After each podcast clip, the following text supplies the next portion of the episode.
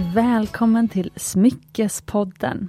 Det här är podden där vi pratar om äkta smycken och ädelstenar på ett enkelt sätt och bryter normer som präglat en annars ganska strikt bransch. Och jag har era smyckeskompisar i eten med mig i studion igen och idag ska vi grilla två nya klassiker. Välkommen Hanna och Louise! Tack, tack! Tack!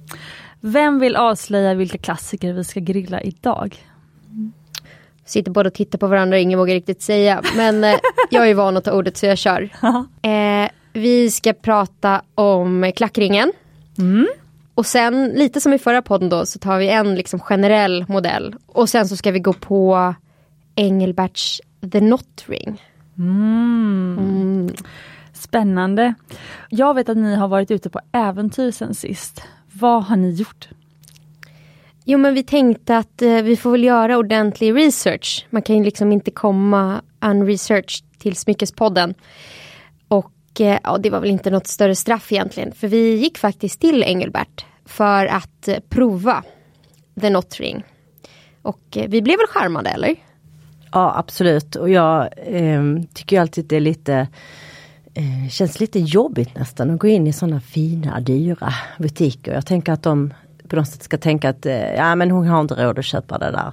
Men de var väldigt gulliga och det är ju härligt. Alltså det är någonting, det suger ju lite i magen när man får prova sådana riktigt stora pjäser. Ja, är det lite som Pretty Woman, eh, den scenen Louise, när hon går in i den här dyra butiken? Ja det är det, minus att eh, de är snorkiga, för de var absolut inte snorkiga. Ja, ah, vad härligt! Ja, men de var, hon var jätterar och jag hade med mig min hund och han var så välkommen. Nej men det var, en, det var en trevlig upplevelse tycker jag, vad tycker du? Ja men hund, vi körde ju hundtricket. Eh, vi hade med oss Nisse. Och han matchade inredning på ett väldigt snyggt sätt. Och eh, kvinnan som tog om hand om oss hade själv hund. Så det var liksom en smash direkt. Hon bara, åh vad söt och skulle ner och gulla med hunden. För vi sa också det, det är ju bra att gå lite undercover sådär. Visst var ni undercover? Ja. Ja, vi har börjat få en hel del lyssnare på Smyckespodden. Faktiskt mycket sedan förra avsnittet med Hanna och Louise. Jag måste säga att eh, jag blev förvånad över engagemanget hos er lyssnare. Eh, jag tror aldrig att vi på vår Instagram har fått så mycket kommentarer, DMs, jag fick till och med sms till min privata mobil med åsikter om det här. Och jag älskar ju att eh, Hanna och Louise är så modiga och frispråkiga och liksom inte riktigt bryr sig om att de sitter och blir inspelade. För det är det som gör programmet så roligt. Eh, så att det känns ju som att eh, man sitter här och lyssnar på två liksom, tjejkompisar som snackar och säger bu och bä om olika saker. Eh, så det var lite spännande att eh, släppa avsnittet för att se vad ni tyckte. Eh, men ni hade ju lika starka åsikter som dem, så det var ju bara helt underbart. Så att eh, jag tror det kommer bli starka åsikter även i det här avsnittet. Och vi får väl hoppas. Mm. Eh, men det är ju också spännande för att idag är det första gången vi kommer grilla liksom ett svenskt märke. Eh, så att det är kul och det är, jag kan redan avslöja att det är inte sista gången som vi kommer grilla en, eh, ett svenskt varumärke signatursmycke i podden. Nej, och har man smycken som man tycker att vi ska grilla, vi är at your service. Absolut. Ja, jag kan säga det att också Louise och Hanna, ingen av dem är ju, alltså arbetar i smyckesbranschen ännu. Vem vet, de kanske kommer göra det i framtiden. Eh, de har en idé om att eh, de kan ta på sig att eh, leta upp väldigt snygga auktionssmycken till er lyssnare och liksom tipsa er om dem. Kanske blir någon affärsidé på slutet. Men ni är ju extremt smyckesintresserade, det är det som sammanför er. Och varför jag bjudit in båda här att vara, liksom, ja, som sagt, era smyckeskompisar i podden eh, er lyssnare, det är ju för att de också har mycket kunskap. Eh, så att det blir väldigt eller, liksom, intressanta konversationer tycker jag eftersom att ni liksom sitter på så mycket kul smyckeskunskap. Nu blir vi liksom lite generade här. Ja. Mm. Eh, men Smickrad om inte annat. Ja, men jag tänkte att vi ska inte köra riktigt samma intro på er som jag gjorde i förra podden ni var med i. Det var avsnitt 72 smyckesklassiker, tennisarmbandet och Cartiers Lovebracelet med Hanna och Louise, för den som ännu inte lyssnar på det. Eh, men där kan ni höra lite mer om hur eh, Hanna och Louise smyckesintresse startade och sådär. Idag så tänkte jag istället fråga eh, om, eh, vi kan börja med dig Hanna. Eh, har du, vilket var ditt första smycke som du minns? Eh, det var en eh, liten, liten silverring med en grön elattsten. Så när min lilla syster som är fyra år yngre än vad jag är, eh, låg i min mammas mage så eh, fick jag vara på kollo hos mormor och morfar. Drömliv för övrigt. Eh, och då var de och dök i Israel. Eh, och med sig hem hade de en liten silverring som jag tror att så, som barn passar mig kanske på ringfingret, så den var ju pytteliten.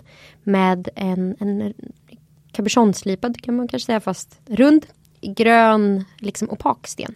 Mm, ogenomskinlig. Mm. Mm. Mörkgrön, liksom skogsgrön. Och var är den ringen nu? Det är en väldigt bra fråga. Men du använder den mycket förstår jag? Nej, gud nej, den passar inte längre och jag har inte sett den på kanske 20 år. Du frågade vad det första var jag hade minns liksom. Ja det är sant. Jag insåg att jag pratade väldigt otydligt. Du använde den mycket förstår jag. Eller det var mer som en fråga tänkte jag. Ja, jo men när jag var liten Ja, absolut. var liten. Nej men jag skatade redan då. Ja, bra. Okej, Hanna kallar sig själv för skata så eh, då är det okej att vi gör det. Mm. Jag kallar Louise för skata också. Ja, härligt. Louise, eh, berätta, har du något sånt? Vilket var ditt första smycke som du minns? Mitt första smycke som jag minns eh, var ett hänge med en karneol som är en rödbrun sten. Som eh, ett ovalt liggande, eh, en oval liggande sten fattad i en, en eh, rödgulds guldssarg och så var det liksom en kedja till det. Och det var, det köpte mina, mina föräldrar när de hämtade mig från Iran. För att jag är ju adopterad från Iran. Så Wow! då köpte de med sig, de köpte en, en fin liten eh, sån här bönematta och så köpte de det där eh, hänget. Men eh, eftersom att jag hela min barndom hade jätteproblem med att vara adopterad och vara adopterad från Iran så hatade jag det där hänget. Åh, jag tyckte det var så fult. Och så hade det som en, en slags inskription. Det var snidat så det var en inskription på, på den lilla stenen. Med ehm, ja, någon, någon persisk vers eller något sånt. Jag tyckte det var fruktansvärt. Så att eh, det kändes jag ju inte vid överhuvudtaget. Och hur känner du idag för det smycket? Nej men idag så börjar jag ju, be, jag har ju börjat bearbeta både adoption, barndom och eh, avskyn eh, gentemot karneol. Den är ju svårast att bearbeta kan jag säga. Det var precis det jag tänkte fråga, hur känner du för karneoler idag? Det är fortfarande eh, spänt. Men jag vill ju gärna tycka om den för det är ju en vacker sten. Men jag har ju inte burit det där hänget eh, egentligen någonsin och sen fick jag det av min mamma och så blev hon arg på mig och tog tillbaka det så nu vet jag inte vad det är. Åh. Nej, inte åh, det är ju skönt, det var en lättnad. Jaha, okej. Jag blev befriad från detta karneolhänge. Om jag ska mm, beskriva hur karneol ser ut så ser det nästan ut som en orange slags bärnsten. Ja, jag brukar tänka på det som ett nypon. Ja, Också en hemsk växt, frukt, bär. Du tycker inte om nyponkräm? Eller Nej, nypon... Ingenting med nypon, det kliar. Nyponsaft, var det det, Det man... nyponsoppa? och eh, eh, nej, nej, det är inte min grej. Mm. Jag eh, ryckte bort en stor nyponbuske. Jag har ju fått veta nu sen jag flyttade till trädgård att nypon kommer från rosor.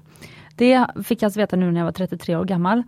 Och eh, de, nypon, de rosorna som får flest eh, nypon, det är de som sticks mest. Mm. Vresrosen. Ja, exakt så. Ja, fruktansvärd växt. Allt som är taggar och med piggar, bort. Det ska vara slätt och lent. Min man kallar ju mig för hans lilla kaktus. Så att, eh, han gillar ju piggar. Han gillar piggar ja. han tycker att jag är taggig. Ja då, man får hålla dig på ett speciellt sätt så att man liksom inte sticker sig då. Man måste veta hur man ska hantera mig. Ja. Ja, vad härligt. Och jag måste ju bara följa upp lite vårt försnack här innan vi sätter på mickarna. Men Louise, du har ju börjat få pushnotiser på mobilen sedan eh, förra, du var här i studion förra gången. Vad är det som har hänt? Ja men nu har ju Uppsala auktionskammare publicerat eh, katalogen för den nya auktionen, kvalitetsaktionen. Har jag ju bockat för där en massa olika saker som jag har på bevakning då. Bland annat eh, platinasmycken och gammalslipade diamanter. Oj, oj, oj. Plötsligt blev jag väldigt sugen på att bjuda in Klara Kling som varit i podden hos oss tillsammans med dig här. Vad trevligt. Mm. Det var ju väldigt trevligt. Klara gjorde ett stort intryck på mig. Jag tyckte ja. det avsnittet var supertrevligt. Och om någon vill sponsra eh, Louise Beroende så kommer vi öppna en Swish insamling. Crowd, crowdfunding. Ja, crowdfunding. Tack Hanna. Ja, härligt och där slutar reklamen för Hanna och Louise insamling. Och eh, så vad säger ni, är ni redo för att grilla de här två smyckesklassikerna? Ja, det är vi. Vi är redo. Då kör vi.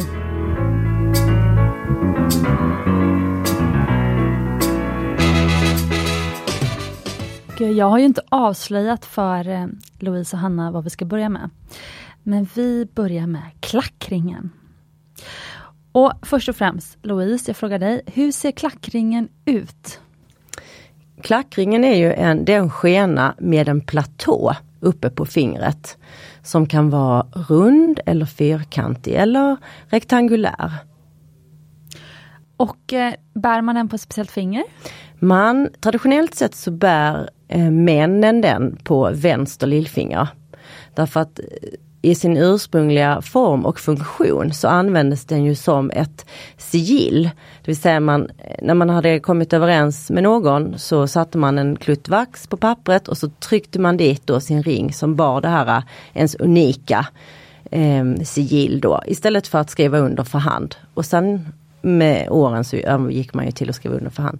Men så att män då som slöt avtal var de första som fick, ja ni vet hur det har sett ut, handla och förhandla och sluta avtal. Barnen på vänster lillfinger. Så det gjorde då, det gör ju vår kung och det gör prins Charles och ehm, eh, det gör ju inte, det gjorde inte Winston Churchill för han var vänsterhänt så han bar sin klackring på höger ringfinger. Men wow vad häftigt! Mm. Men skapade de då sina egna sigill så som vi skapar våra egna handskrifter eller är det en släktvapen så att säga? Ja, jag tror från början var det ju att eh, de utformades som ett eh, familjevapen.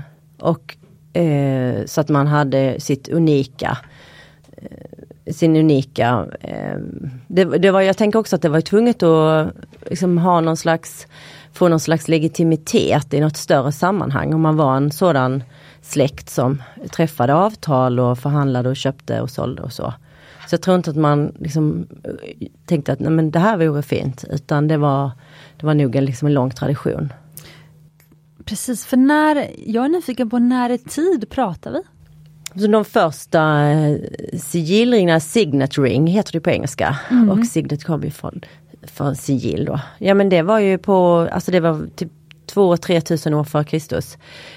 Romarna och så vidare. Det är alltså ett av de äldsta smycken vi har som fortfarande finns idag eller? Ja, alltså det är väl en av de var, alltså äldsta eh, stilarna eller vad man ska säga. Mm. Alltså för nu, klackringen finns ju fortfarande men den har ju inte den funktionen längre. Jag eh, tvivlar på att någon använder den för att liksom, eh, stämpla någonting med. Jag tror att idag är det bara ett, ett smycke. Ja men jag får nog för att jag har ju gjort några klackringar då. Om man säger, det känns som att eh, min roll i vårt eh, samtal om tre här är att jag har lite erfarenhet av att göra smycken. Eh, så att eh, så där har jag ju ändå erfarenhet av när jag har gjort, eh, för jag har ingen klackring i, min, i vårt sortiment, eller jo det har vi, men en helt slät. Men ingen sån med ett sigill eller sådär. Men när jag har fått eh, privat ehm, privatförfrågningar om att göra klackringar så vill nästan alla ha någonting eget. Så till exempel en man som brukar köpa till sin, smycke till sin fru, han ville köpa till sin eh, 18-åriga son. Och då vill han ha en klackring med en drake på. Och det är inte helt ovanligt, alltså att just när det är när man beställer customized klackring, då vill man ha med något liksom väldigt personligt på. Ja absolut och eh, precis antingen som ett eh, monogramgravyr mm. som är sin initialer till exempel. Men jag har ju, man kan ju också ha en sten. Eh, en del, mm. det är också vanligt att man har en sten eller flera stenar eller någonting annat. Men motiven, där sätter ju bara fantasin, gränserna och jag har ju sett fruktansvärda grejer när jag har eh, researchat det här. Så det är ju alltifrån eh, eh bildmärken och dollartecken till eh, Alltså en, en bild som jag hittade var en smyckstillverkare i Barcelona som hade gjort då eh, lite olika varianter och så såg jag ett mönster och tänkte vad är det? Ah, men det ser så konstigt ut. Tänkte, är det, är det liksom en lök? Nej, titta närmare. Vad tror ni att det var? Pungkulor. Nej, vad ser ut som en lök som har liksom små lager av, ja. En eh, kvinnlig könsorgan? Ja! Oj! Så, så jag var inte så far off ändå? nej, nej, det var bara fel, fel, fel kön. Exakt. Så att nej, ja man kan, ja, det är nog väldigt vanligt tror jag, precis som du säger att man vill ha en, en skräddarsydd med sitt eget favorit, sin eget favoritmotiv. Ja, nu vet jag att Hanna vill säga någonting men jag måste bara apropå det. Det är ju å andra sidan som en perfekt canvas att måla. Så det är liksom en stor slät yta som du kan faktiskt göra någonting med. Det är ju lite ovanligt på andra ringar eller liksom sådär. Ja, Hanna? Nej men apropå det här, du sa att du har hittat lite förfärliga saker. Jag har hittat väldigt kul eh, klackringar. Mm. Jag har hittat ett japanskt märke där det är liksom typ smileys där ögonen är juveler. Alltså diamanter. Men det här låter sjukt tacky men de är jättekola. Eh, ja. Ja och jag har också sett dem. De är vi har väldigt, skickat dem till varandra. Ja, för de är väldigt söta för att eh, på viss, i vissa av de här varianterna så har de ju mörka ögon. Så då är det kanske en mörkare sten så då får liksom det där lilla ansiktet ett djup. Vad fint! Mm. Och rosiga kinder med små ljusrosa safirer. Och, ja, det är supergulligt. För något som är väldigt fint är också att ni träffades ju första gången Oj, nu var det något som råkade låta här. Eh, men ni träffades första gången via eh, Smyckespodden. Eh, och nu är det som att eh, jag är liksom lite på utsidan av er vänskap här, men det är trevligt att fortfarande få vara en del av den. Du får, du får bjuda in oss hit så att vi träffas alla tre. ja, precis, det är underbart. Um, vad skulle du säga att klackringen har för roll idag då Louise? Klackringen är nog, eh, tror jag, ett av de mest, eh, jämte den släta vigselringen då, ett av de mest unisex-betonade smyckena. Alltså man, både män och kvinnor kan, kan ju och bär ju klackringar. Eh, så att jag skulle gärna ha jag letar fortfarande efter den perfekta klackringen. För precis som du säger, e-, eftersom att den här eh, platån, att man kan, man kan sätta sin egen prägel eh, på den så har den ju väldigt stor potential att uttrycka någonting unikt och individuellt. Precis. Och jag tänker, tidigare var det då lill lillfingret, men är det OK att bära klackringen på något annat finger? För nu är det många som bär det på kanske ringfingret. Ja, alltså du kan ju bära den, det, det tycker jag absolut. Man får bära den där den känns skön och den passar. Men jag tycker ändå att man, den, inte, den gör sig inte så bra som långfinger och pekfingerring. Det är någonting med formen. Eller det kanske är att jag är så indoktrinerad från att se den på liksom ja, men Min morfar hade en, en klackring. Och alltid på lillfingret. Hur såg så den van. ut? Slät guld med eh, hans initialer i liksom sirlig skrivstil. Så väldigt, väldigt klassisk. Jättefint. Ja, förlåt nu avbröt jag. Men vem, har, vem, hade, vem har, får, fick ha den nu i släkten? Jag tror att mamma har den. Så att... Eh, wow! Det blir till mig och min syrra att slåss om den sen. Då bär hon den kanske tillsammans med nästa ring vi ska grilla. För hon äger faktiskt ett exemplar av den. Mm. Jag vet att hon har på sig den ringen idag, eh, berättade du, som eh, för att hedra eh, den här poddinspelningen. Shoutout till mamma Ingrid. Kanske Sveriges mest glamorösa mamma. Ja, jag tror faktiskt det. Mm. Mm. Shoutout till Ingrid.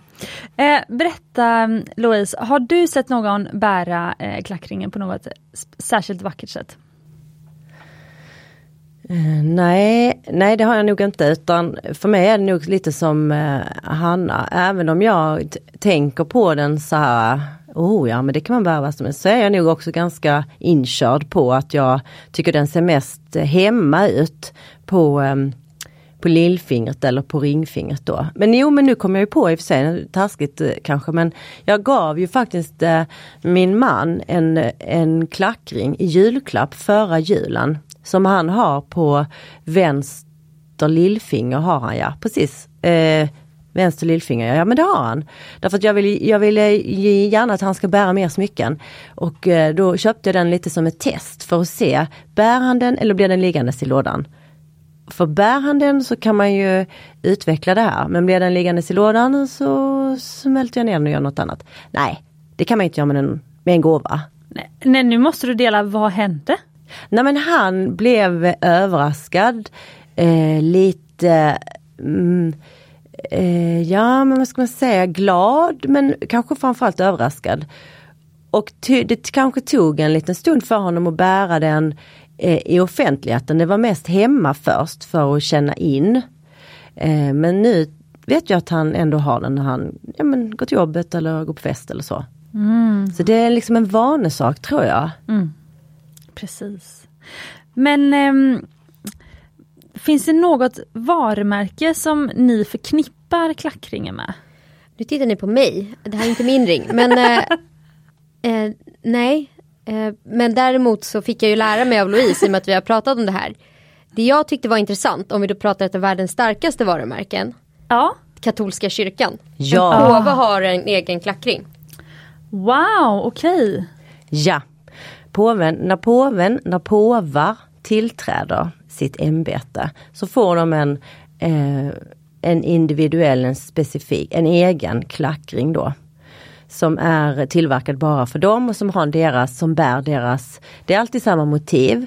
Det är aposteln Petrus och när han fiskar och sen så är det då deras namn, för de har ju alltid ett, ett eget namn. Och sen när de då dör eller avgår så förr så slog man sönder, eller ja, sägnen säger att då slog man sönder den här ringen med en speciell hammare för att ingen skulle kunna på något sätt, ja, ja men för att markera att den här eran var slut. Men nu så kom vi fram till att den, den slås inte sönder, den förvaras på någon slags påvemuseum typ.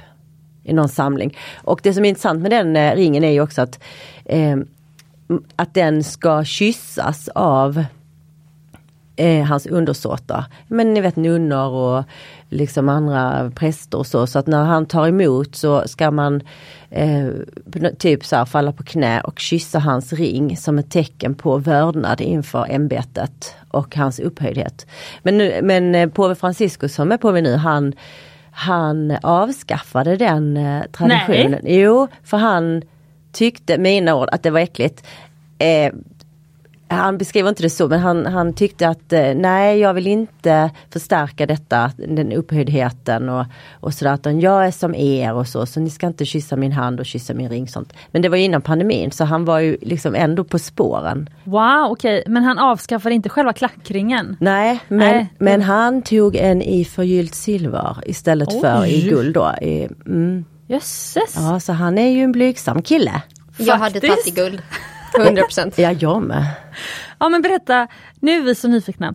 Allihopa, inklusive jag själv. Eh, vad tycker ni om klackringen? Och vi kan då börja med Louise då. Ska vi inte vänta med detta till slutet? Nej, nej, nej. Eh, nu får vi köra på här för att eh, vem vet vart vi hamnar på slutet. Jag har lärt mig i podd att man kan, man kan fladdra ut överallt.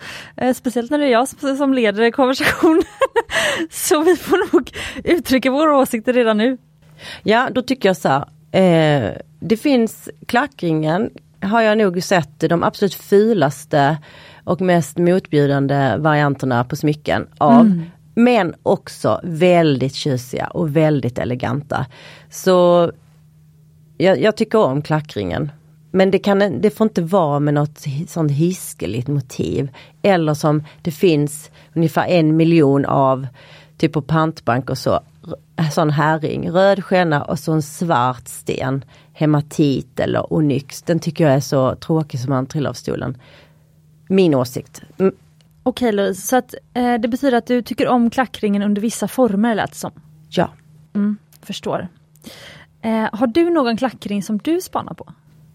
Ja men jag såg en eh, av en svensk eh, guldsmed som heter Håkan Orling. Som hade gjort en jättefin i eh, roséguld med rosa safirer på hela klacken. Så hela klacken var liksom täckt av rosa safirer, briljantslipade, som ett liksom rosa glittrigt täcke. Åh, vad fint. Du gillar söta smycken? Nej, Nej. Den var inte söt, jag har sett den. Men jag vill starkt ifrågasätta om det är en riktig klackring. jo men det är det för att den är liksom ett, klacken och skenan är ett stycke. Det ser man, för det är också det som definierar klackringen. Okej. Att det är som ett stycke, tänk dig ett tennisrack med ett handtag.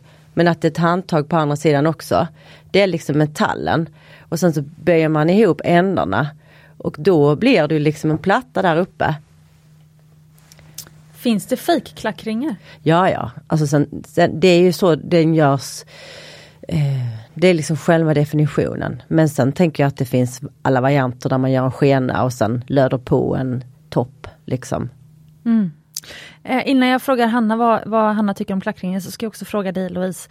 Eh, vad finns det för fördelar och nackdelar med att eh, lägga till klackringen i till sin smyckesamling där hemma? Det finns en nackdel som jag ser det. Och det är ju att den är lite svår att stacka. För att själva klacken går ju oftast ut över skenan. Och är gans, kan ju vara ganska stor på fingret. Så om man vill ha någonting vid sidan om så kommer de ju ganska, antingen ganska långt ner mot handen eller långt ut mot knogen. Men kan det vara så att klackringen i sig är meningen att vara väldigt personlig? Så man ska inte behöva stacka upp, så att säga, kombinera med fler ringar för att det ska bli personligt. Som kanske är mycket anledningen till att man kanske vill kombinera många ringar ihop. Ja, det var ett intressant perspektiv. Ja, så kan det ju vara. Men eh, ja, men det är ju liksom nackdelen. Eh, precis, det är liksom en unik, den, den talar för sig själv. Om man har en, en unik, eh, unik designad, i synnerhet om man har ett familjevapen, ett släktvapen, det är ju, går ju av. Men alla vi eh, bönder och eh, vad heter det, vi som inte är adel och präster, borgare och bönder. Ja, Eller som inte har ett eh, släktvapen eller släktsigill, vad ska vi ha på våran klackring? men vi ska ha det vi tycker är roligt och det som vi tycker är vackert och det vi blir glada av.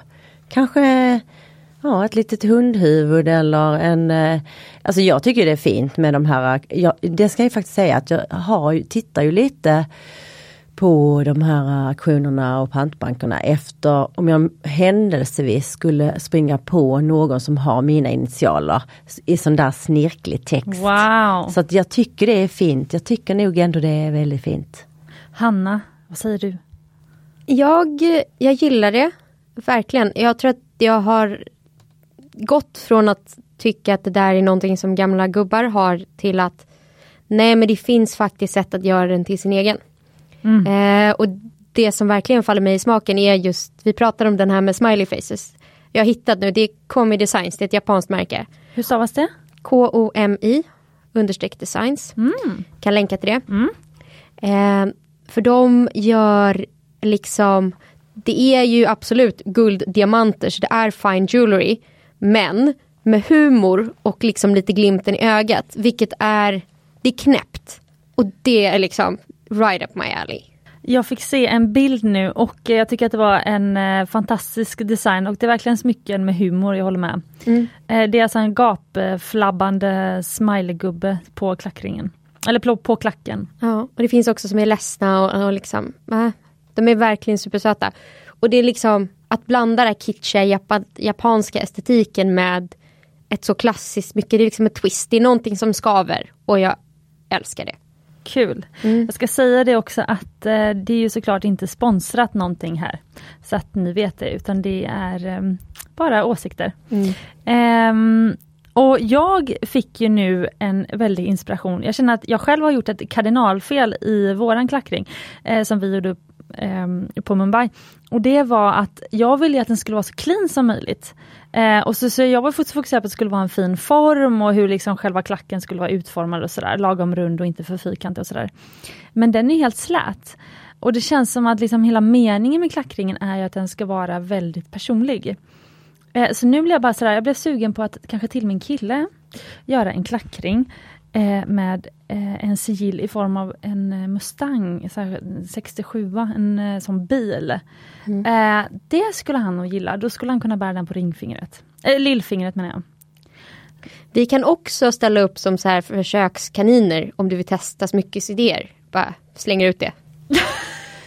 Ja, ja precis, nej men det vi, vi kan liksom testa är olika miljöer, hur den görs i olika miljöer och ja, vad vi får för reaktioner. Mm. Perfekt. Eh, och så sista frågan om klackringen här. Vad finns det kanske för alternativ om man känner att så här, klackringen är inte min grej, jag tycker att det blir eh, ja, kanske för, eh, för grabbigt eller påminner för mycket om påven eller något sånt där. Alltså man eh, gillar inte historien bakom eller vad det nu kan vara. Eh, för jag kan också tänka mig att det var liksom mannen i huset, det är därför det var ett familjesigill, för det behövdes bara en Eh, signatur för hela familjen, vilket var mannens. Eh, så då hade liksom mannen den för hela familjen. Eh, så på ett sätt så skulle man kunna se det som att man inte, de som inte vill eh, liksom bidra till den storyn då kanske. Eh, finns det något annat alternativ på klackring som man kan bära idag? Eller är det just den som har den liksom, lillfingerfunktionen? Alltså vill man sträcka ett finger åt patriarkatet så borde man ju som kvinna göra sin egen klackring och passa ner till sina döttrar och säga att det ska gå i rakt kvinnligt nedstigande led. Bara för att gå bort från konventionen. Och när man ändå håller på så kan man ju då göra den kanske lite mer feminin och rundad men ändå liksom personlig. Det är min take. Väldigt bra take tycker jag. Har du någon eh, addering till det Louise? Nej men det är väl det här att man kan ju ta med sig själva, man kan ju ta med sig formen, alltså att man tycker det är fint med en platta uppe på, någonting som är lite större uppe på fingret. Men att man kanske vill ha en, em, en skena som inte så att säga eh, växer upp mot klacken utan som är jämn. Så att, och då kan man ju sätta andra ringar under eller bredvid då. Så att, eh, mm. Jag kommer ju på också nu när du sa den här platta canvasen. Det är ju ett utmärkt eh, tillfälle att göra en matta av liksom, diamanter eller ädelstenar. Precis. Ja men det du beskrev var alltså en ganska en vanlig, liksom ganska smal ring men att själva det finns ändå en tydlig klack uppe på som är liksom rak. Exakt. Och där finns det ju väldigt fina exempel från branschen. Jag håller med, bra idé. Okej, vi ska eh, gå igenom eh, The Not Ring nu, så ska vi rösta sen på slutet. Men okej, då eh, ska vi alltså grilla Engelbergs The Not Ring nu. Och eh, Hanna, hur ser den ut? Ja men The Not Ring, jag är ju seglare. Så jag satt faktiskt igår och med en, ett, eh, en bit tamp, det är seglingsspråk för rep. Och bara hur har de knutit den här knupen och satt på bilder och kollade vad det är för, för knop eller för knut. Och det är faktiskt, jag kom fram till att det är en helt vanlig eh, Ja men ni vet när man ska börja knyta sina skosnören. Tänk dig att det är den här första grejen man gör, bara lägger dem. Men sen har de, i och med att det är en stel metall, så har de vridit det. Så det ser ut nästan som två öglor som krokar i varandra. Fast det är inte det. Så det är en helt vanlig halv kärringknut. Och kärringknut är seglings eller scoutspråk kanske. Eh, för att det inte är en knop, så det är ingen säker knut kan man säga. Nej, alltså hade man fortsatt med två ordentliga, alltså, det är ju inte en, en felknuten råbandsknop. Nu blir det väldigt segling här, i, vi får skylla på mig. Eh, nej men det är liksom bara en, en enkel, alltså, tar man ett snöre och knyter så är det den enklaste knuten man kan göra. Men de har böjt metallen så att den liksom sitter. Så det ser nästan ut som två loopar. Men Ja, hade man okej. dragit i den som ett riktigt snöre och det hade varit mjukt så hade det liksom bara blivit en vanlig enkel liten knut. Mm-hmm. Eh, för jag måste erkänna att när jag såg den eh, The Not Ring första gången för några år sedan, då såg jag den efter att jag hade sett Celines sådana här väldigt eh, populära eh, mässingsarmband. Eh, mässings eller silverarmband eh, som också var en knut men som var ett stelt armband. Så jag trodde hela tiden att det var Celines liksom knut. Eh, men hur är det med det här med knutar? Alltså, jag skulle vilja säga att eh, nej, jag skulle inte jag skulle vilja säga det här, så här är det. Knutar har sen evigheten varit en symbol för kärlek och gemenskap, att man binder samman någonting. I många eh, religioner så när man viger sig så knyter man fast händerna i varandra med typ ett silkesband för att visa att man ingår i en union. Så det finns liksom avbildningar av gamla Egypter där de har liksom knutliknande smycken. Och på 1700-talet, seglar när de var ute, de knöt ofta en tamp runt handen. Eh, för att påminna dem om de där hemma, som de älskade. Fint. Det finns keltiska, de är väldigt intrikata, liksom nästan makraméliknande knutar, ofta i silver. Eh, ofta bärs de som ballocker. På, runt, du pekar på Ja, jag sitter och, och gestikulerar med handen här. Nej, men ofta bärs de som halssmycken. Så att knutar har varit en del av smyckeshistorien jättelänge. Mm. Och både Engelbert och Celine har då gjort sin egen moderna take på den här liksom symbolen för kärlek och sammanflätning. Mm.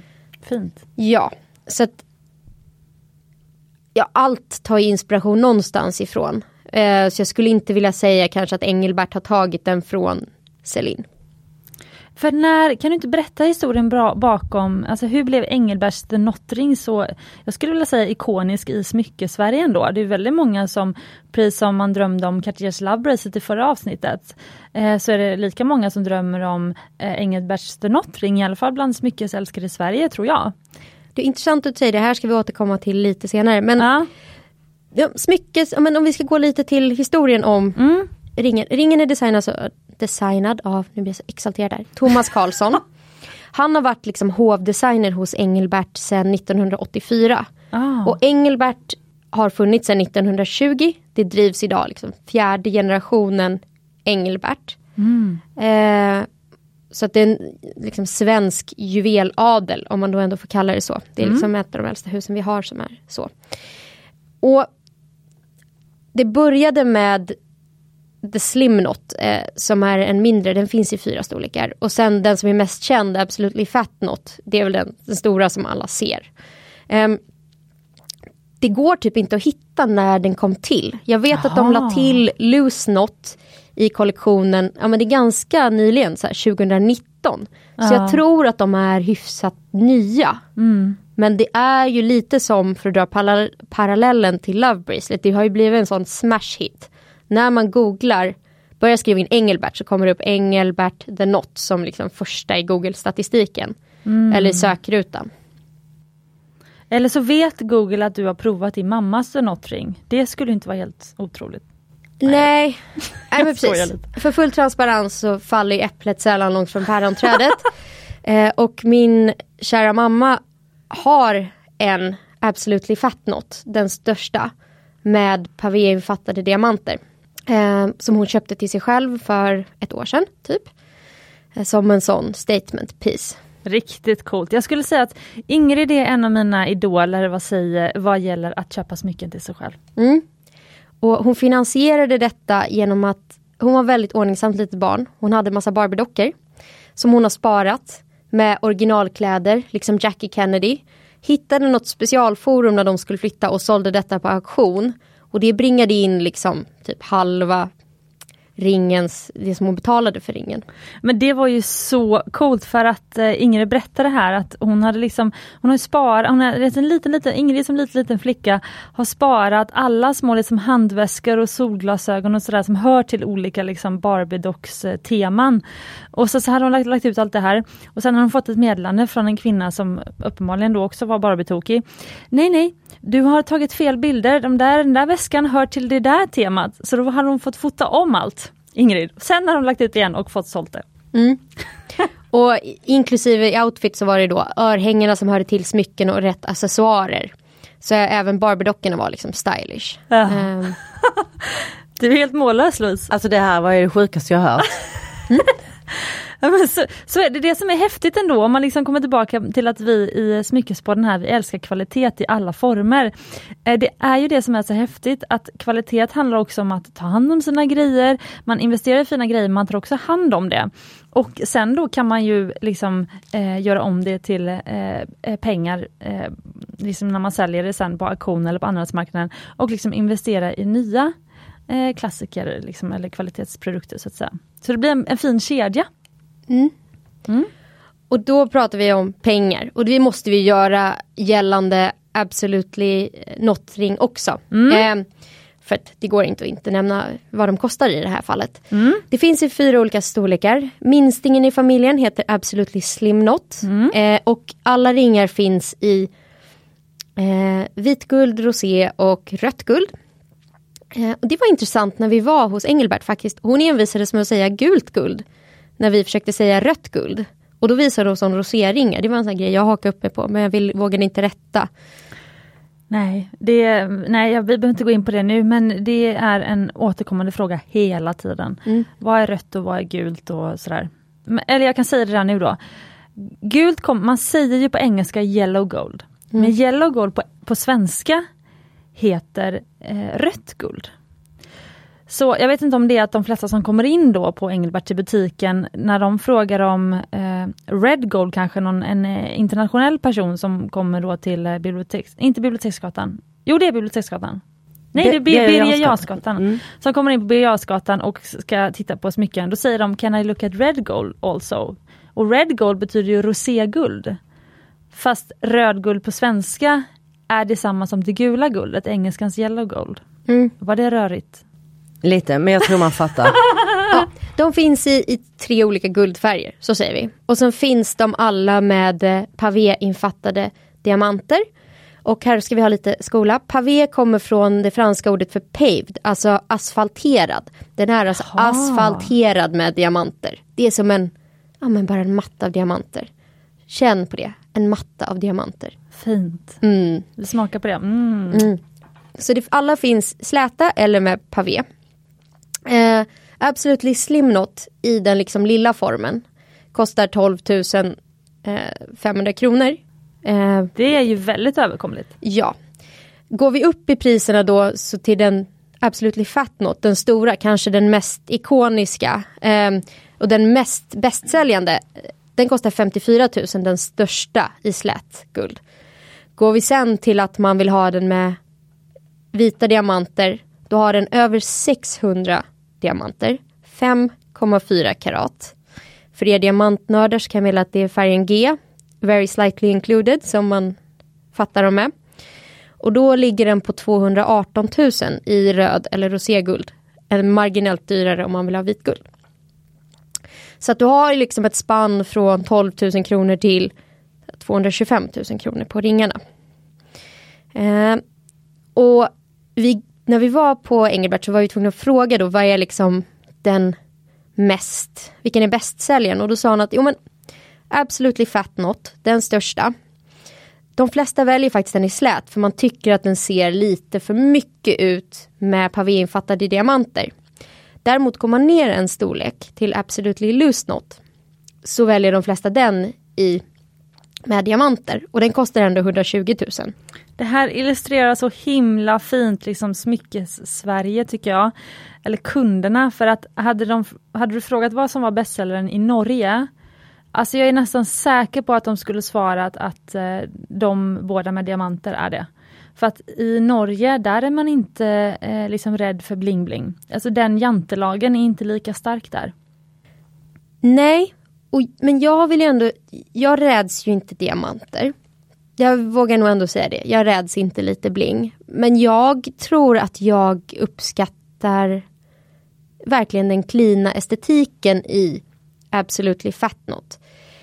Jag tyckte att Louise uttryckte det så himla bra, för du pratade om en väldigt eh, känd svensk författare som heter Denise Rudberg.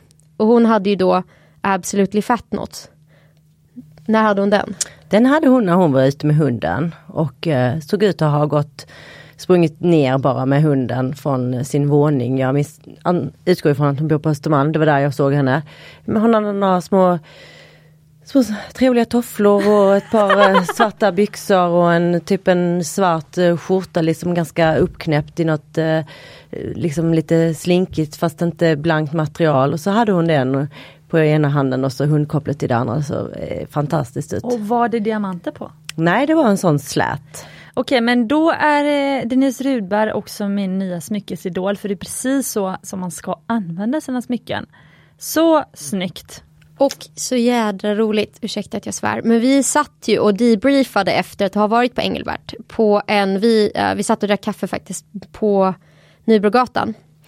Vem springer förbi med sin Absolutely Fat Not? Denise Rudberg. Jaha! Parat med sneakers. Oj! Mm. Lova traction in action där. Exakt. Ehm, och det finns ju även väldigt många stylish kvinnor som faktiskt har den här stora Johanna Engelbert som är gift, ja, hon är ju en Engelbert. Eh, Sofie Farman har också den. Ehm, Båda nyblivna mammor för övrigt. Ja, Mm. exakt. Uh, Isabella Löwengrip har en lite mindre med diamanter, känns också väldigt on-brand. Uh, liksom. Fast off-brand för henne, för hon vill ju eh, liksom sticka ut. Och här skulle hon, om hon skulle vara ovanlig, skulle hon ju tagit den största med diamanter då. Ja, men hon är också extremt feminin i sin klädstil och väldigt mycket så här Chanel och lite dutt För det som är med Absolutely Fat Not den största, alltså det blir en pjäs. Den blir nästan industriell när den blir så stor. Att den blir liksom nästan lite sportig. Så jag funderar på om det här liksom är det nya tennisarmbandet. Det är liksom min löparring. För att man kan ha den till athleisure. Det är liksom, det är coolt tycker jag. Men måste man inte liksom gå ner lite i storlek när man bär den? För jag tänker att den kommer hamna på sniskan annars. Den måste vara så tung den här knuten. den är, det är kännbart när man har den på fingret. Eh, alltså det är nästan så att handen tippar lite. Men det är en otrolig känsla att ha något så tungt smycke på sig. Det är liksom, det känns. Just det, och sen får man lite extra muskler så kommer man fylla ut den här storleken ändå på just det fingret. Ja. Men eh, apropå din eh, eh, liksom, milda svordom förut så är ju det här en, eh, en barnotillåten podd ändå eftersom att vi pratar om för höga priser. Så att eh, det är väl i alla fall 18-årsgräns på det här samtalsämnet tror jag. För att inte eh, locka Fast vill till. vi inte locka fram nästa generations... Inte för tidigt, nej det tycker jag inte. Men man får ju oftast mycket när man börjar konfirmera sig. Mhm. Ja det var det, apropå när vi pratade om era första smycken där. Jag trodde att ni skulle näm- nämna någon Bismarckarband eller så. Jag tyckte ni hade ganska coola första smycken som minnen. Mm. Ja, men jag, jag är, tror att jag hade något sånt här klassiskt, du vet en guldlänk med sin månadsten i en liten hjärtbärlock också. Men det är inte den som lämnat intryck. nej. Men det kanske säger mig, mer om mig än om smyckena, det vet inte jag. Precis. Men okej, jag måste fråga då Hanna, eh, vet du varför den blev så populär den här The Not Ring? Eller har du liksom någon analys om det här? Jag tror att det är en för det är en design som båda kopierats. Det finns, när man googlar på Notring så får man upp en uppsjö av eh, liksom liknande. Det är en estetik som är väldigt igenkännbar på håll. Eh, så att lite samma tema som Love Bracelets så är det ju det är lätt att googla, det är lätt att hitta originalet om man är lite smycket savvy.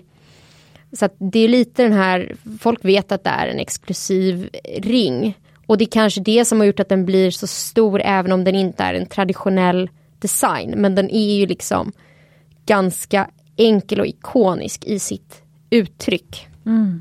Och vad fyller den för roll i en smyckesamling skulle du säga? Men det är intressant, för jag pratade med min lilla syster om det här och hon sa att hon hade sett den smalaste som någon faktiskt hade stackat. Så den lilla med pavéinfattning blir som en liten twist på kanske ett eternity band nästan. Ehm, för den smala kan man stacka och då blir den som en liksom, liten twist på, det blir bara liksom lite strössel. Eh, jag skulle säga att den stora i slätt guld är liksom en statement piece. Det är som en cocktailring fast make it athleisure nästan. Och vad finns det för fördelar respektive nackdelar med att just liksom addera den här till sin eventuella basgarderob av smycken? Nackdelen är väl att för 218 000 kan man få rätt många olika smycken. Ja, sant. Bra poäng. Mm. Eh, så att om man vill bygga upp en garderob så är det ju det är en investering.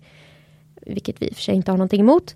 Eh, det är väl att jag skulle, det är inte helt enkelt att kombinera den med andra smycken på samma hand. Nej. För det blir lätt att andra saker försvinner. Så gillar du att bära många ringar så är kanske inte det här ringen för dig. Mycket bra poäng. Och sen är det väl att den är inte helt lätt att få plats med under handskar. Den, den är liksom stor. Men opraktiska eh, anledningar gills inte. Här är vi inte så praktiska, eller hur? Nej. Så att det var en icke-anledning. Men då skulle jag säga att den är svår att kombinera med sina andra juveler. Så vill man ha den som en statement piece så kanske man ska kombinera det mer med tennisarmband och en liten halsballock istället för andra ringar.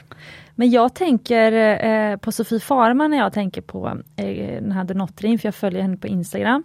Och så ibland så dyker det upp ett champagneglas eller en kaffekopp med den här handen och så ringen på. Och jag tror hon bär den på långfingret. Hon har ju Absolutely Fat Not med diamanter. Nähä? Utan. Jaha, den utan, okej. Okay. Så väl följde jag henne. Eh, men eh, okej, okay. den är väl fin i alla fall. Eh, på hennes fingrar tycker jag, men då tänker jag att hon skulle kunna ha något litet litet på lillfingret. Kanske ingen klackring, kanske mer någon liksom tunnare variant av lillfingring. Men typ det ett litet eternity band. Mm, det skulle vara en fin balans. Och då kanske om hon då har den släta guldringen, alltså på långfingret, den här släta denotring, eh, då skulle hon kunna ha faktiskt ett litet vitt diamantband kanske på lillfingret.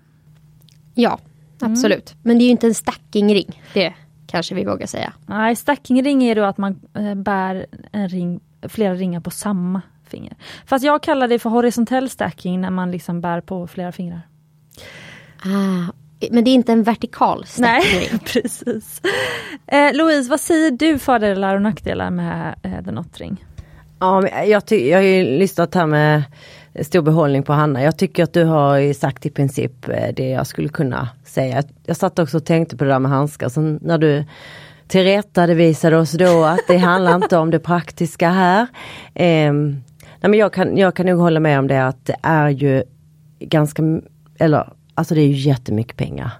Som man ju kan få väldigt mycket roliga smycken för. Så jag tänker på din mamma där Hanna, att hon ändå eh, även, hon, även om hon ser ut som att hon är liksom 35-40 så är hon ju inte det och hon har ju en lång en smyckes, ett långt smyckesliv bakom sig och mm. då är det ju väldigt fint att toppa, kröna den kanske. Mm. kanske inte hon kommer att eh, avveckla sitt smyckesamlande nu. Nej, men, det tror jag inte. men att eh, liksom lite längre fram i, sin, i sitt smyckesliv eh, slå till på något så här stort och maffigt är ju underbart tycker jag.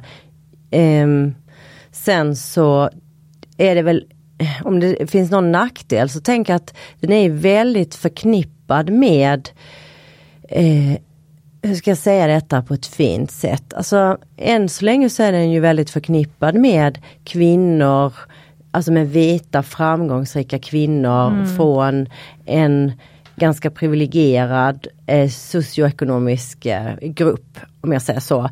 Vilket man kanske kan ha svårt att känna igen sig i mm. om man inte har den bakgrunden men eventuellt tar pengarna ändå. Och då känner man att nu är jag med i deras klubb. Då, är, ah, då, är jag, då ser folk mig som så fast jag är ju Alltså den, den har ju redan blivit Elitistisk på ett eh, sätt? Ja, Eller ganska starkt. Eh, ja, precis ganska liksom stark ehm, eh, Alltså den, det är starkt förknippat med en mm. viss typ av personer kanske. Och om man har svårt att känna igen sig i det ja. så kanske man inte vill välja den. Samtidigt så tänker jag så här, ja men smycken är ju verkligen ingenting som är förbehållet en viss grupp. Och självklart handlar det om vad man har råd att köpa men det är ju inte så att för att jag är, jobbar med det här, här eller har den här utbildningsförmånen så får inte jag bära den typen av smycken. Jag får bära precis vad jag vill och identifiera mig med precis vad jag vill. Så att eh, jag har nog omvärderat lite faktiskt. Tänkte nej det där är nog inget för mig. Men efter vårt besök så tänkte jag att det kanske det ändå mm. är. Ja, jag var ju innan vi gick dit och innan jag började göra research. Det har varit ett av smyckena på min liksom bucket att köpa-lista. Eh, liksom ett sånt smycke som har legat ganska högt upp på den. Men jag känner också att ju mer research jag gör, är det risk att den börjar glida in i Justin Clou mm. Love Bracelet territorium? Ah. Men vet mm. ni vad mm. jag hör när jag lyssnar på er två? Eller förlåt, var du klar där Hanna? Mm. mm. Det är att ni ger nu, vi hoppas att någon på Engelbert lyssnar, annars får någon som känner någon på Engelbert be dem lyssna på det här. För det jag hör är att ni ger Engelbert världens bästa marknadsföringstips nu för hur de ska undvika att liksom hamna i den där klicken som ni pratar om, den här speciella subgruppen av samhället.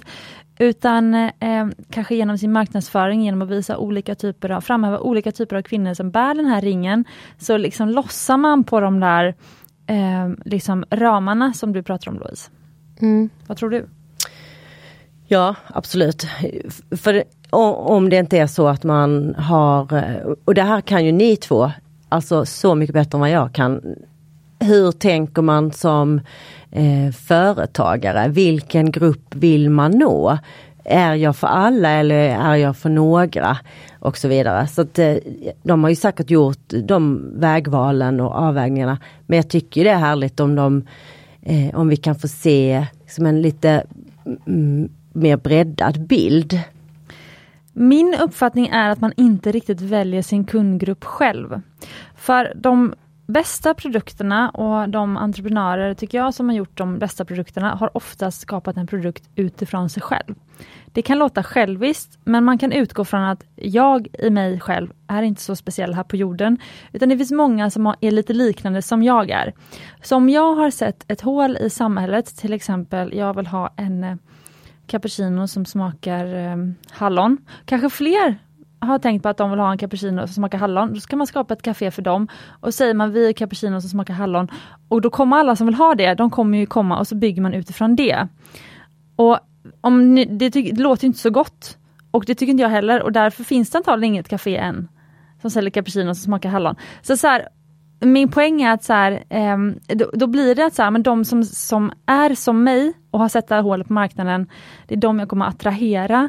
Och då blir det liksom ens eh, de som man redan attraherat in i livet, som har blivit ens kompisar kanske, och så vidare. Alltså ens sådana här ringar på vattnet sprids ju till den gruppen som man redan har liksom attraherat under sin livstid. Och de är kanske lika eh, lika grupper i samhället i termer av ekonomi, utseende, intressen och så vidare. Ja. Nu har jag en fråga. Eh, menar du då att det är eh, i princip omöjligt att nå nya grupper då? De som inte någonsin har tänkt tanken på en cappuccino som smakar hallon. Är de liksom off?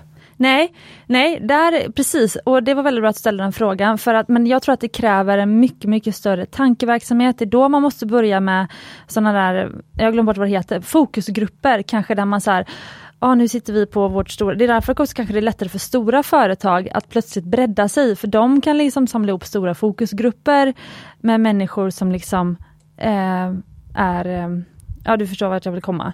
Alltså som, som, som, inte, som inte är lika överhuvudtaget dig själv. Och då kan man skapa produkter för dem utifrån de svaren man får i fokusgrupperna. Eller att man är väldigt bra på, man gör bra analyser online eller vad söker folk på och så vidare. Alltså det finns ju sätt att liksom psykolog, eller ta reda, alltså, men det är mycket högre psykologisk effort Förklarar jag bra? Ja, jag tycker du förklarar jättebra. Jag förstår precis vad du menar. Alltså det är mer komplicerat men det, det är extremt imponerande de som lyckas skapa produkter som är för personer som de aldrig ens har träffat kanske. Men då har jag en följdfråga bara innan ja. Hanna, förlåt. Men då undrar jag så här, om man skapar väldigt exklusiva produkter, mm. Eh, upphör de inte att vara exklusiva om de blir för alla? Jo, exakt så. Och det är väl där som, men Marc Jacobs följer på det för några år sedan. Kommer ni ihåg när man kunde köpa, liksom, till slut kunde man köpa tygpåsar där det stod Marc Jacobs för liksom 200 spänn. Alla gick runt med det. Alltså Marc Jacobs, eller det var ju de, för de förstörde ju sitt eget varumärke genom att skapa Mark by Marc Jacobs, där allt blev så himla billigt. Eh, så det är också lite därför som någon kan gå in på Louis Vuitton nu och köpa, ah, hur kan en nyckelring i mässing kosta 3000 kronor? Det är helt sjukt. Jo, det är för att de skulle urvattna sitt varumärke om det kostar 200 kronor. Så att det måste vara en viss liksom, threshold till att köpa en produkt från ett lyxvarumärke. Och där spelar det, ingen, spelar det inte längre någon roll vad, vad var produktionskostnaden. Ja, vi gånger med, vi produktionskostnaden med 3 eller 5 eller 10. Utan det är så här, spelar ingen roll. För det kan inte kosta, det måste kosta 3000 kronor att komma ut med en påse från Louis Vuitton. Mm. Ja, jag förstår. Men eh, kopplat till Engelbert då, så ja. um, men då, då, tänker du så att fler, för att det finns trots allt fler kvinnor i det segmentet fast som inte är blonda framgångsrika författare i 50-årsåldern. Det finns andra kvinnor som är framgångsrika i 50-årsåldern fast Ja, ja, men, som inte bor på Östermalm. Så det är de du tänker man skulle kunna ja, nå? jag, nej, men jag tänker om man tänker om de kvinnor som vi pratat om nu. Eh, utan att veta, eller jag vet ju att Sofie Farman är ihop med gift med en Engelbert. Det är inte konstigt att hon har en sån ring. Sen vet jag inte hur deras sociala eh, nätverk ser ut men det känns som att de här eh, kvinnorna som ni pratar om som har den här ringen, de har också kopplingar till Engelbert. Så det kanske ändå har blivit liksom en liten, en liten ankdamm där. Eh, Hanna har ju mycket mer koll på Stockholmsskvaller än vad jag har. Nej men jag kommer ju dels att tänka på två saker i den här diskussionen. Mm. Först vill jag återknyta till det här, det måste kosta att gå ut med en påse från ett lyxvarumärke. Mm. Det köper jag. För det här med att sätta priser utifrån produktionskostnad är så jävla mossigt. Här kommer jag bjuda in pappa Eriksson i diskussionen för han säger att det handlar inte om vad någonting kostar dem att producera, det handlar om vad det är värt för kunden. Ja. Så prissättning utifrån produktionskostnader är dammigt och förlegat. Mm. Har det sagt. Däremot så tror jag ju att lyxvarumärket, den större eh, kundskaran som finns som faktiskt skulle kunna tänka sig att köpa ett statement-smycke är betydligt större än vita välmanikurerade Östermalmskvinnor. Håller med, 100%. Och jag tror att man skulle kunna eh, nå dem om man visade på representation. Alltså att man har kanske äldre, mörkhyade, liksom händerna som visar upp de här smyckena. För det här är en statementring som jag tycker passar enormt bra på flera sorters händer. Om man nu ska vara så utseendefixerad. Louise har ju en hang på att hon kan inte ha för vassa ringskenor för hon tycker att det passar inte hennes fingrar. Det tycker inte jag stämmer med den här ringen. Utan jag tänker till exempel om man är mörkhyad, alltså den här vita pavé mot en mörk hudton. Alltså, my god jag dör vad vackert och snyggt. Tänk om typ Seina Bosi skulle komma ut med den här på scen. Mm. My god vad vackert. Hint till hennes stylist. Ja och Seina Bosi, vill du att vi hookar dig upp med Engelbert så kan vi kanske lösa det. Precis. Mm. Så, så vad säger du Hanna, ska vi inte fråga Louise faktiskt? För det är ju du som eh, lyfter den här att liksom vill man eh, Känner liksom man sig som en del av den gruppen som har den här typen av ring? Vad, vad känner du själv? Hur hade man nått ut till dig? Eller så? Ja, det, det är en bra fråga.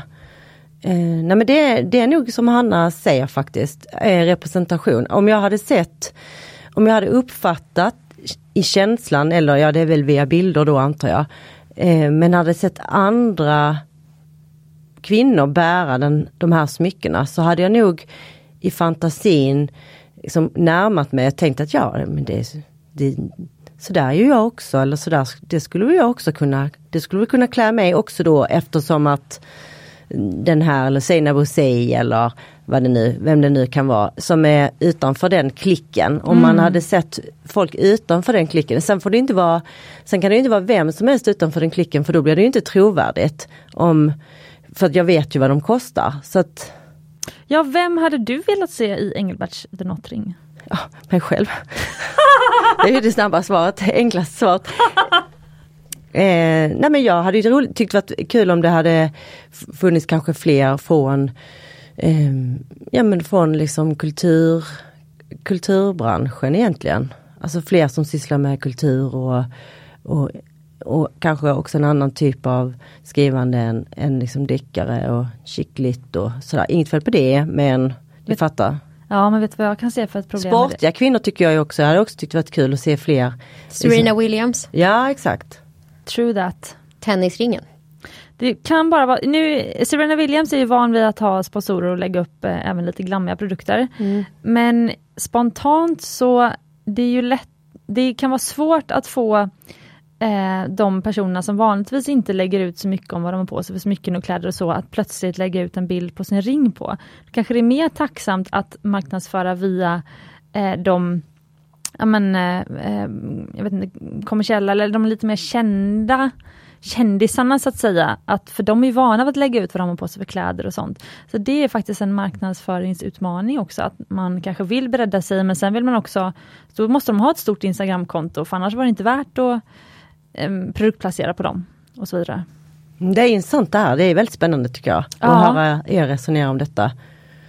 Intressant att höra dina, dig resonera om det också måste jag säga. Mm. Tack. Eh, Klubben men, för inbördes beundran. Ja eller hur, olidliga.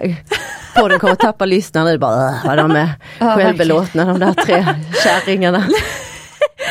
Eh, det tror jag absolut inte att de tycker. Jag tycker att ni är fantastiska. Men nu måste jag hålla mig eh, till lite mitt manus här för att jag måste fråga dig eh, Hanna. Um, nej jag har redan frågat mina manusfrågor. Det jag kom på nu att jag ville fråga var, för det jag funderar på nu när vi har pratat om allt det här.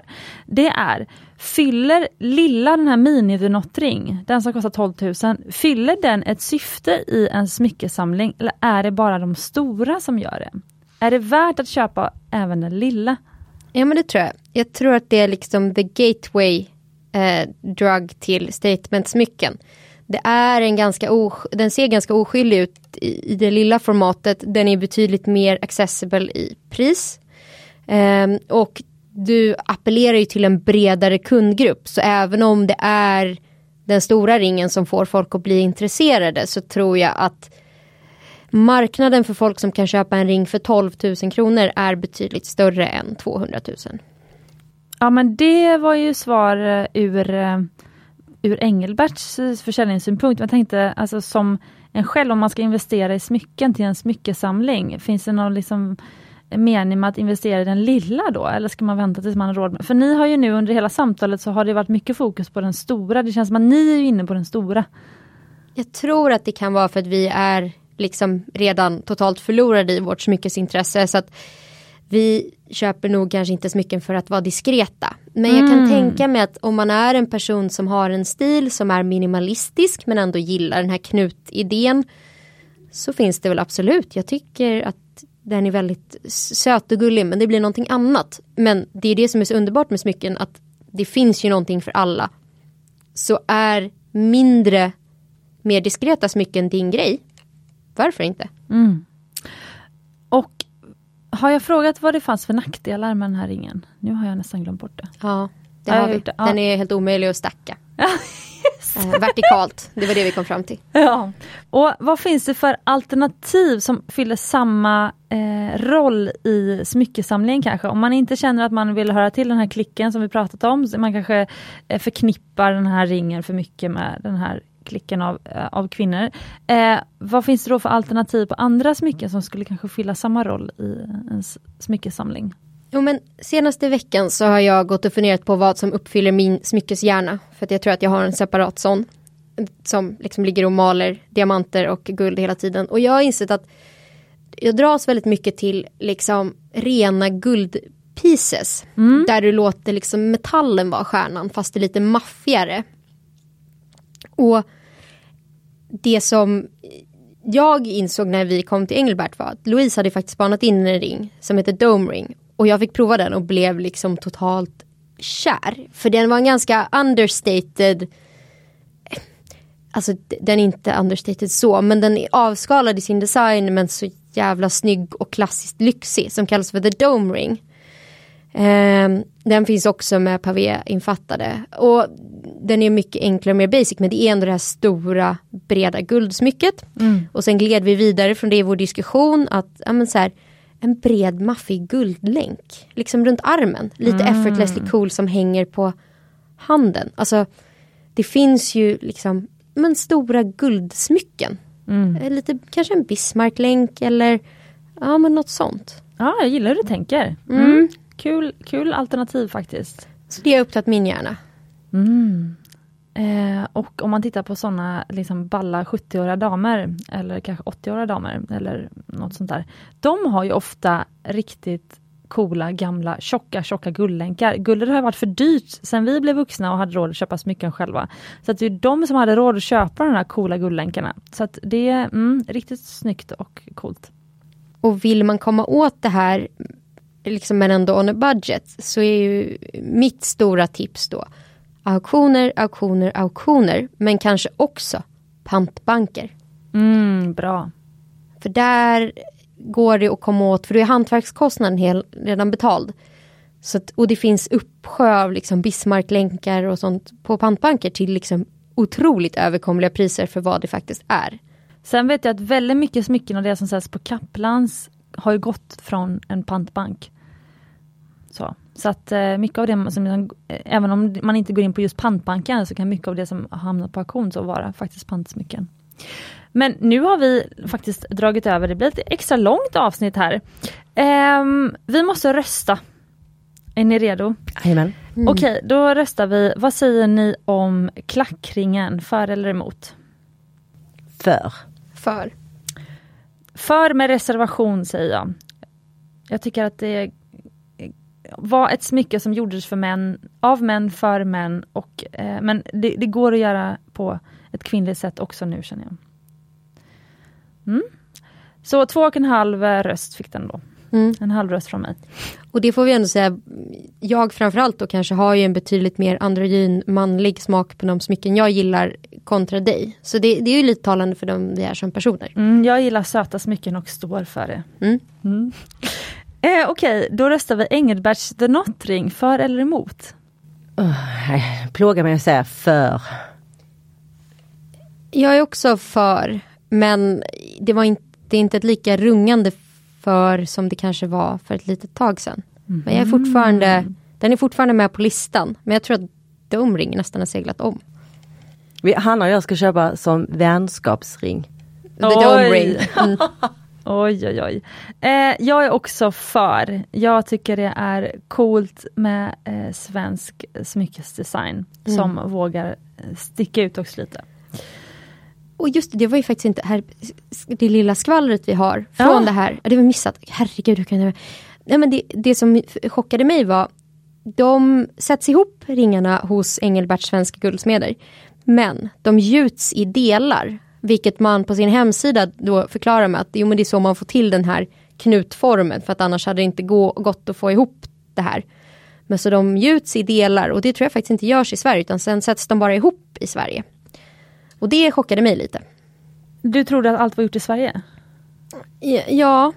Nej men det, det kan jag också då avslöja eh, för att eh, jag har ju eh, träffat en insider på Engelbert för några år sedan. Och då sa hon att eh, The Nottring är de enda smyckena som inte görs i Sverige. För det är också så att steninfattningen hade blivit för dyr och det är mitt stora problem som jag berättade om tennisarmbandet förra gången. Vi gör ju, eh, alltså jag är ju stenhård med att göra allt i Sverige, även alla steninfattningar. Eh, men det gör ju att man begränsar sig kanske lite vilken typ av smycke man kan göra, hur många steninfattningar man kan göra på ett smycke. För du får inte sålt det annars, det blir för dyrt. Så jag tror att hade alla liksom, eh, stenar fattats i Sverige på den här stora Absolute Not, då hade den kostat mycket mer än, vad var det, 215 000. Mm. Eh, så att ehm, det är, för att det är en arbetskostnad som är ehm, man är så otroligt låg utomlands och så mycket högre bland steninfattare i Sverige tyvärr. Men det skulle vara väldigt roligt om någon på Engelbert hade lite mer info i det här och eh, faktiskt kunde eh, svara. Så då kan man skicka DM till Smyckespoddens Instagram. Och så kan vi dela då i nästa avsnitt, dela hur den faktiskt görs. Den andra grejen är att den gjuts. Det tror jag, det har jag ingen, eh, men jag bara använder nu min egen kunskap. Men jag antar att den är inte solid, utan jag tror att den är ihålig. För annars hade den blivit grymt eh, hög vikt och då hade den blivit ännu dyrare. Men det ser man när man provar, den är ihålig liksom inuti, det är liksom ja, lufthål. Så, så, då behöver man också gjuta den i delar för att få till de här liksom, annars hade den blivit eh, solid. Mm. Eh, så det är ju en anledning då. Eh, men det skulle vara kul att veta om den kanske i alla fall var gjord i återvunnet guld kanske. Det hade varit, alltid varit något. Eh, men som sagt, jag är ganska säker på att alla steninfattningar är gjorda i ett annat land. Mm. Mm, men det får någon på Engelbert jättegärna eh, svara på. Så. Eh, och mm. Nu tänkte jag avsluta med att vi skulle, eh, jag skulle fråga er vad som upptar era smyckeshjärnor just nu. Eh, nu kanske poddlyssnare som tycker att eh, 75 minuter är alldeles på gränsen till för långt, kanske kommer tröttna, men vill ni säga på en, två minuter vad som upptar er smyckeshjärna just nu? Ja, jag går rakt på. Mm. Jag eh, gillar den här pavéfattningen. Jag har i och för sig alltid gjort det. Jag gillar den glittriga, glammiga 80-talsytan. Så nu är jag upptagen av det. Mm. Jag med faktiskt. Mm. Mm. Och Hanna? Ja men det är som jag sa, de här stora maffia, guld, rent guld. Vräkigt, stort, inget blygt. Kul! Så ni blev inspirerade av er egen research? Verkligen. Tusen tack Hanna och Louise för att ni kom till podden igen. Och ni eh, delar helt eh, fantastiskt tycker jag med er frikostigt av både åsikter och kunskap. Så Det uppskattar jag och lyssnarna är jag säker på. Du som lyssnar, om du gillar Smyckespodden så glöm inte att klicka på följknappen såklart i din poddspelare, men det förutsätter jag att du redan gjort. Men det du kan göra också är att skicka, eh, klicka på stjärnor och eh, ge precis så många stjärnor som du tycker vi är värda. Då, flera frågar faktiskt hur man ger stjärnor och då går man in på Spotify och så ser man högst upp, typ ratea den här podden. Och då måste man oftast lyssna en, två minuter först. Så man får inte gå in och fulrata bara, utan man måste ha lyssnat lite grann. Och sen så i poddspelaren på Apple, då är det också bara att scrolla ner liksom längst ner och då hittar man stjärnor där man kan ge reviews. Och eh, Louise och Hanna, eh, er kan man följa på Instagram också. Ni delar ju frikostigt om smycken på era Instagrams. Inte jag, men eh, Louise är ännu bättre. Det är Mm. mitt tips till alla. Vill man lära sig om vintage-smycken och olika designers och så, så ska man gå in och följa Ord och juvel. Ord, underline och underline juvel. Ja, Mm. Fantastiskt. Har ni något ni vill hälsa lyssnarna? Ja, men, tycker ni att ni har fler frågor så hör av er. Vi älskar att prata om smycken. Ja, det är väl, vi svarar gärna. ja precis. Det är ju det roligaste som finns. Att prata om smycken med andra som älskar det. Kul! Och Hanna, du heter hanna.hell.berg på ett Instagram. Mm. Eh, men jag vill ju att ni ska skriva också till Smyckespodden för då kan jag dela liksom reposta stories och sånt. Så även om ni eh, pratar med Louise och eh, Hanna vid sidan av, så glöm inte att eh, eh, gå in och säga era åsikter även på Smyckespoddens Instagram. Det är där det händer.